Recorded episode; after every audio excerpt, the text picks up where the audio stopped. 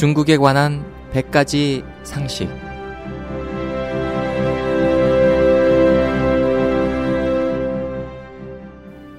여러분 안녕하십니까?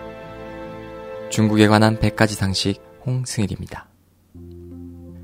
북경 국가 심계국의 보고에 의하면 중앙의 각 부서와 위원회에 전부 문제가 있다고 합니다. 이는 중공 관계의 부패 규모가 어마어마함을 잘 보여줍니다. 소위 반부패는 부패에 반대하면 할수록 더욱 심해져 갑니다. 민간에서는 이런 말이 유행하고 있습니다. 중공 관리들을 일렬로 세운 후 매 사람마다 한 방씩 총을 쏜다면 억울한 사람이 있겠지만 만약 한 사람씩 건너서 총을 쏜다면 반드시 법망을 빠져나가는 사람이 있을 것이다.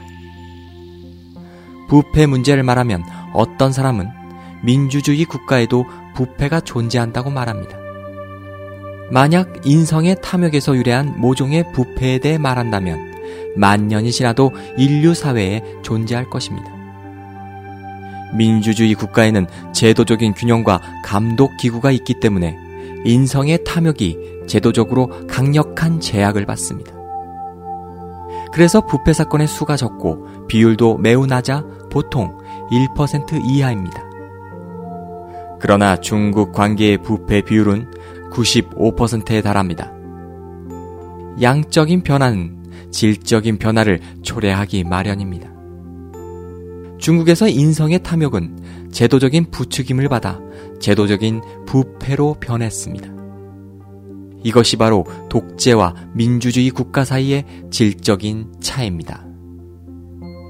국제 투명성 기구의 보고에 따르면 중국의 청렴 지수는 연속 몇 년간 겨우 3, 4점에 불과해 시리아 등과 유사하며 전 세계 순위는 70등을 넘어 부패 정도가 심한 나라에 속합니다. 중공의 부패 관리들은 이미 여러 개의 여권을 만들어 놓고 재산을 해외로 빼돌려 도망갈 준비를 하고 공산당은 조만간 끝장날 테니 살 길을 준비해야 한다라고 말합니다.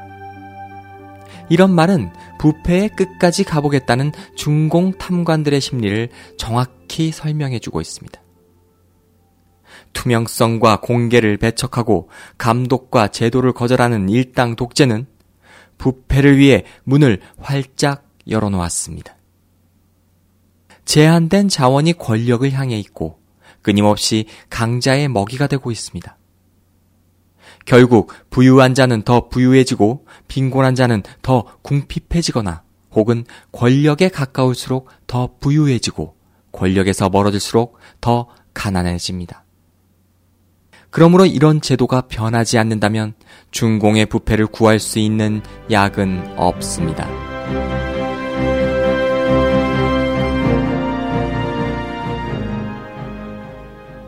오늘은 여기서 인사드립니다. 지금까지 홍승이었습니다. 감사합니다.